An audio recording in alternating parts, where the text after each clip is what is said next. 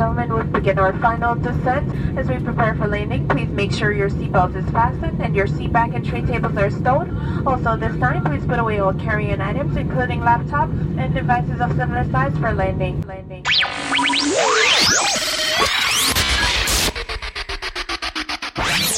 Five, four, three, two, one. Ladies and gentlemen, prepare to enter Culturama with Diva. We are Inner Sanctum Entertainment Limited, proud sponsor of Culturama with Diva. We encourage you to listen and join us in a journey of cultures, ideas, and innovations as Diva takes us around the world with her guests. An amazing show with an amazing host. We thank you for accepting the challenge of opening your mind. We are Inner Sanctum Entertainment Limited, and we are a proud sponsor of Culturama with Diva.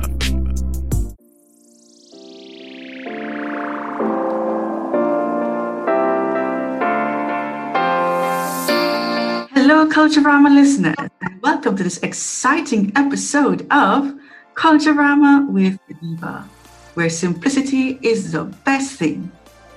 This episode is Inspirational Moments, and my guest today is the busy lady, Miss Amy Bovaird. Hi, Amy. How are you doing? Welcome to the program. Now, Amy is a book author, motivational speaker, and she wears many hats. Amy has an interesting story. She has written three books Mobility Matters, Cane, Cane Confession, and Seeking Solace. Am I right, Amy? That's correct. Okay, great. I have a lot of questions to ask you, Amy, and I don't know where to start. Your life journey is like a movie from Hollywood.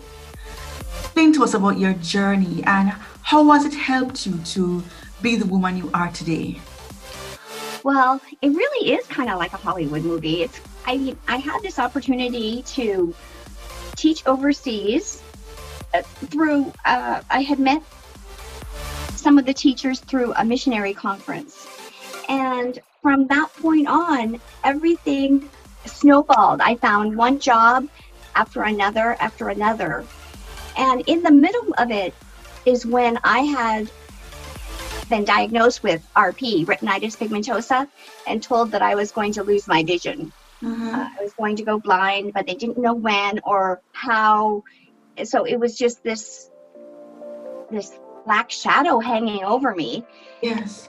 Yeah. So I had so I I had this uh, these this wonderful life where I was living my dream, traveling during breaks, going from country to country each year, and. I, but I had that shadow following me, uh, not knowing when I was going to lose my vision, and uh, yeah, and then I ended up marrying an Egyptian, which was another kind of Hollywood thing. We married in secret, and I got a job in another country because it wasn't really safe for me to be safe for his family, for me to be in Egypt. And he eventually left the military with a dishonorable discharge, uh, but his whole family could have been imprisoned. It was just really a, a big thing. We started our life together. Within a year, we were pregnant. We had uh, w- with twins, which was another amazing story. And then, uh, 20 weeks into my pregnancy, I found out that I, I was, uh, I, I had problems, and that was a whole other offshoot of my life. So yes, it affected me uh, so much. All of these things that happened to me. How much was it of a surprise for you and your family, you know, to find out you, you have this, this, this, this, um, this diagnosis, and how did they help you? You know, were they supportive? All of that. Okay. When I was first diagnosed in 1989, it was a shock to everybody because no one in my family had had that. No, it wasn't uh, something. It's a hereditary uh, condition, but nobody in my family had had that. So I was like a anomaly. Uh, and we adjusted to it rather quickly because I had a job that I had to do overseas and I had to make a decision was it was I going to let this condition decide my life or was I going to continue to live my dream of teaching overseas and uh, so then I decided to, to go and teach to continue teaching overseas Mhm. and my family attitudes entered into it over the years and they were a big support to me Mhm. when i um in when i came back is when i really had the problems in 2006 and they were they treat they didn't baby me they made me they they kind of just expected me to go to go on you know yes. and i think that was very good for me Okay. like even even if when when I came back in 2006, my father was diagnosed with uh, cancer, and I stayed home to help afterwards, help my mother after he passed away, and it. Uh, for about a year, everything was sort of going slowly. I was losing more and more of my vision. But after that year, my mother became, she was very uh, frail and so I had to take over the cooking and a lot of the, the household duties. So I think that was also very good because it didn't allow me to feel sorry for myself. I had to step up and do some things. So both of the both my brother, my sister, and my uh, my whole family really supported me by treating me normally. Yes, that's great. So, Amy, you you you, you wrote that uh, you you you you are losing your sight, but you also mentioned of your hearing. How difficult it was for you? Tell us about that process. Well, the hearing, like my vision, is progressively uh, happening, and it's it had been slow as my hearing had been, as my vision had been, but there were a couple of times. There have been a couple of times when I have been overwhelmed, completely overwhelmed. One of them was when my sister was uh, she was very ill with uh, cancer, her own cancer, and I was talking to her, and it was probably only a few months before she passed away. And she asked me a question, and I didn't hear it. And so I just pre- I just gave her an answer, yes, no, something like that. And she she got really angry with me, and she said, "Why are you pretending? Why are you lying? It's like you're lying." And I was just I it was terrible. I I came I walked home afterwards and I was just I can't I can't have both hearing and vision loss. It's just terrible. And I didn't know how I was going to handle it and I was so sad that I made my sister angry. And I cuz I didn't look at it as lying. I looked at it as pretending. and um and and and there have been another time too. There's been a you know, it's just so difficult to more difficult with my hearing loss than vision loss. Yes. So, what were some of the what were some of the simple things you took for granted uh, that you were not able to perform due to your vision loss? So, what have I not been able to perform because of? Oh, what duties? Okay. Well, in my classroom, it's it was it was more difficult to manage my students when they knew that I had problems. Uh, sometimes, one, one time I dropped a, a set of books. I was carrying uh, a lot of books, and I dropped them on the floor, thinking it was the table. so, uh, I had some classes that were easier to manage, but I had a couple that were really difficult, and that was uh, my vision and my hearing loss was the uh, that's when I made the decision to, to start writing and to leave the classroom to educate in a different way. How difficult was it for you to adapt to your new surroundings? Well, it's there's a couple different uh, couple different ways that I look at it.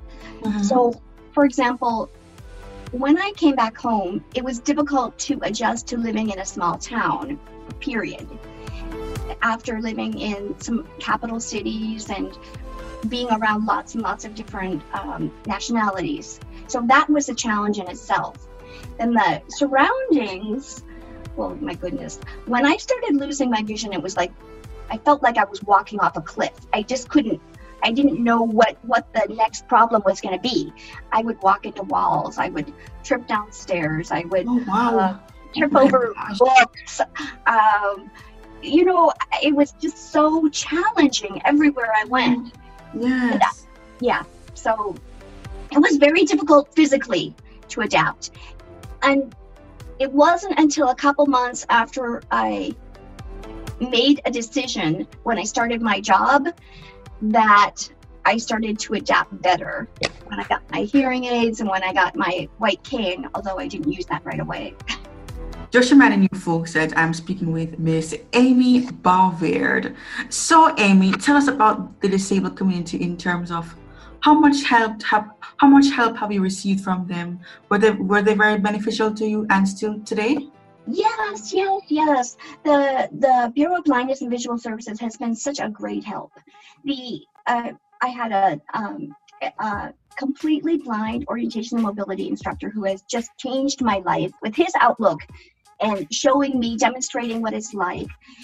I had a counselor who would just say, who would tell, advise me to tell other people that I had vision loss. Uh, before it was a like a little secret that I thought I was hiding from everyone, except really I was only hiding it from myself. and the since I have started writing about it and sharing my story, it has been an amazing, amazing journey because the the people that I have met with vision loss have been so inspiring and have shown me that I'm not alone and I have oh my goodness met so many confident courageous Yes. people that just show me I can do anything. And so I joined that that group of people that want to show other people that they that that there is life after blindness, that there is life after hearing loss. If you need instrumentals, recording, mixing, or mastering, maybe a music video, photo shoot, or graphic designing, need bouncy castles, face painting, popcorn, cotton candy, or characters for the kids? Want to do online or offline promotion? Maybe both. Let's print your t shirts and everything else. Here at Inner Sanctum Entertainment Limited, we got you covered. Reach us on FB and Instagram at Inner Sanctum Entertainment Ltd, YouTube at Inner Sanctum Entertainment, and Twitter at iSanctum Studios. Or call us at 1 338 4123. That's 1 338 4123.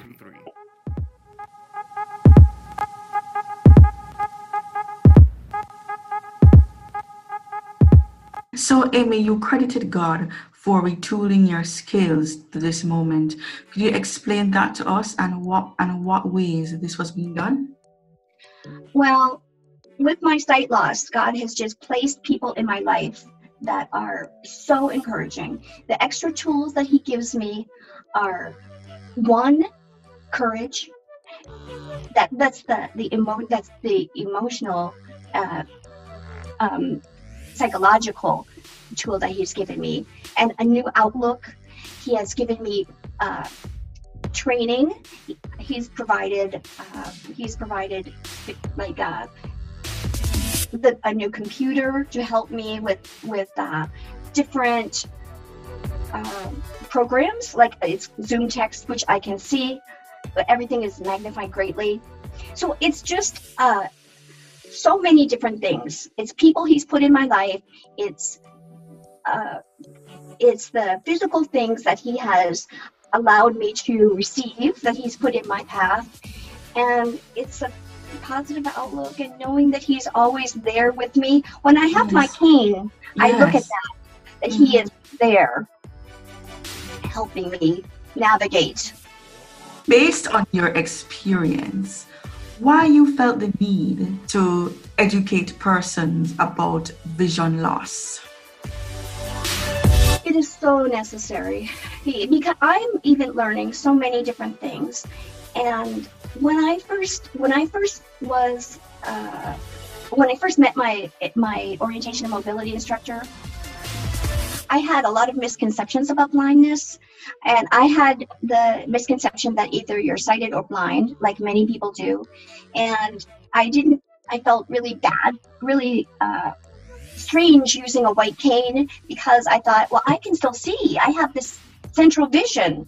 And so I I learned little by little that that there, is no that there are no limits and this is through modeling uh, so i think that it's very very very very very important to educate other people that that we can do things differently and not that there isn't uh, that it's not i'm not something to be pitied or that if you have vision loss that you are uh, you are living a substandard life. That Yes. there, there's so much there's so much that you can do. You know we, we, we have to play our part as um, different challenged people to educate the public who doesn't have the, these challenges. And amy my next question brings up great interest because you have written three books all with different disability themes. What has been the reactions from people within the community and those who are outside of the disabled community? Well, it's been very positive. I've had people thank me, family members of people who are who have lost vision, and they they they feel that they understand their loved one or their friend or their family member better since since the book. And I have also had people who are sighted who better understand, who who have had no idea of the challenges beforehand. And so i've had them thank me and learn a lot from it. The last the last book was on my faith walk and uh, pregnancy loss or actual physical loss uh, of a family member going through a divorce all of these things and that has really been a different kind of reaction it's been uh, some people have uh, thanked me some people have um, mentioned that I'm very, very open about my faults and about my uh, how God has really met my needs every single step of the way. And so I think that this is also very positive, although it's for a very niche audience. So, Mobility Matters is a year of my life. That's the first book. Uh, when I was facing this huge change with two new jobs and I was trying to come to terms with vision loss with my my blindness. That's the first book, and through orientation and mobility training.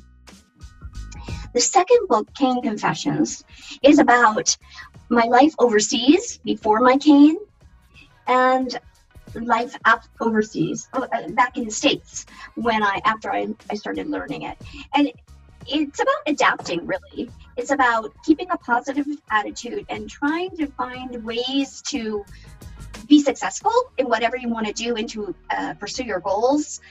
Whatever the, I, mean, I had a lot of funny humorous things happen and it shares those stories of the things that happened and how i adapted to them and the life lesson that i learned from them the, the third book is the story of uh, being hospitalized in a um, in a government hospital wow oh with my, my gosh. twins.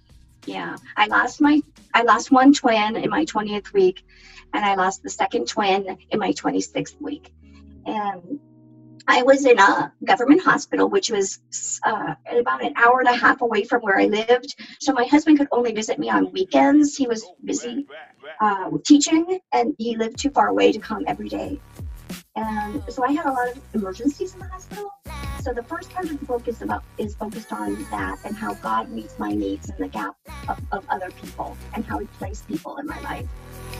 The second part of that book is about going through divorce because all of the I had had another miscarriage and all of these things impacted our our marriage.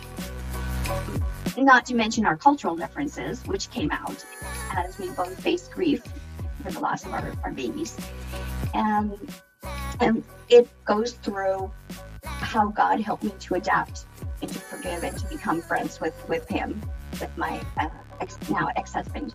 And the third part is being told that my father, who is my ideal, my hero, that he had uh, stage four cancer when I was overseas, and I didn't know if I was going to be uh, to arrive in time to see him before he passed away. So that is the journey of, lose, of losing those that I love and goodbye to dreams and, and adjusting. You have received a distinguished medal from Ohio Valley University for your book Mobility Matters. Wow, Amy, you are amazing. Congrats, by the way, first of all. How did this make you feel? Tell us about that moment. Oh, it was really exciting. It was. Uh, I had attended a small uh, small. Well, at that time it was a college, and it's now a university. But I received this letter stating that I had been nominated for this award, and would I come and, and uh, accept it? So yes, it was really exciting, and it was a very good platform to talk about sight loss among my uh, colleagues. I was uh, alumni, alumni, uh, one of the alumni of the year. So that was really exciting for me. Very, very exciting. Amy, you also enjoy traveling, which is evident in your blog postings. Tell us about where you travel to, who do you meet, what's it like traveling as a uh, blind person slash hearing impaired persons, what are the accommodations, all of that stuff. How, how are you being treated? Been also a different experience, a set of different experiences. And I think as I become more confident, then people respond in the same way. So when I first started traveling after my sight loss with my white cane, people thought that I couldn't do anything on my own. Hold my hand as I went through the, uh, the where you have to be checked, you know.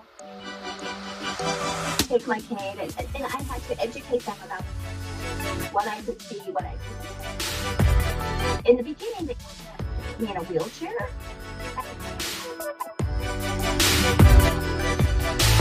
Disempowered.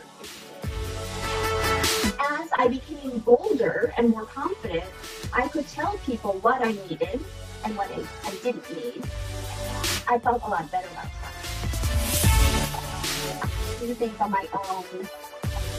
What the things that I couldn't do on my own, I asked for help. So now I just walk with somebody who shows me the right Mhm. thing. It's a lot better now. And also, I've been on cruise.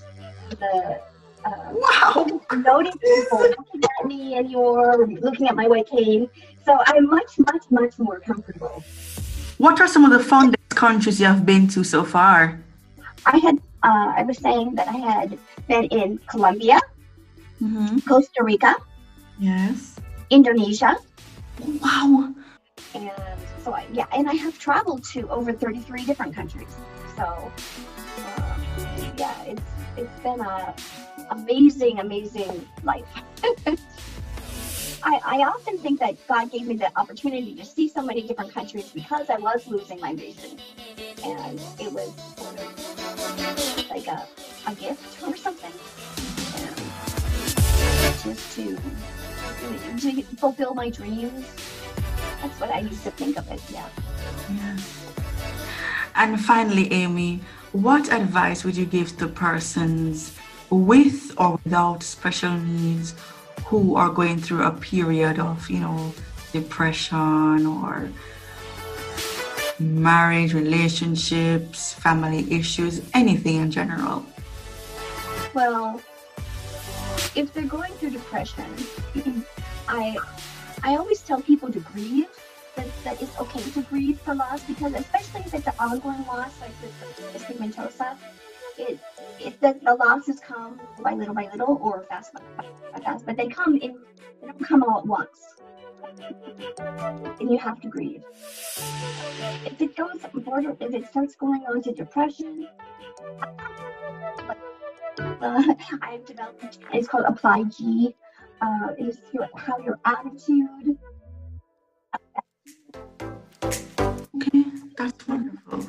So, Amy, where can we find your books? Where can persons contact you for any bookings of motivational speaking or, you know, uh, women talks or anything like that or so? Yeah. yeah. Ebover.com. That's A M Y boy O V as in Victor A I R D dot com. also on Twitter at Arthur A. Bovaird. Hey, I'm on Twitter. I follow Amy. and uh, on Facebook, I have an author page. I'm on LinkedIn. I am on uh, Pinterest. So all of these places, just look up Amy Bovaird. Okay. Yeah. There you have it, folks. Miss Amy Bovaird, book author, inspirational speaker, and so much more.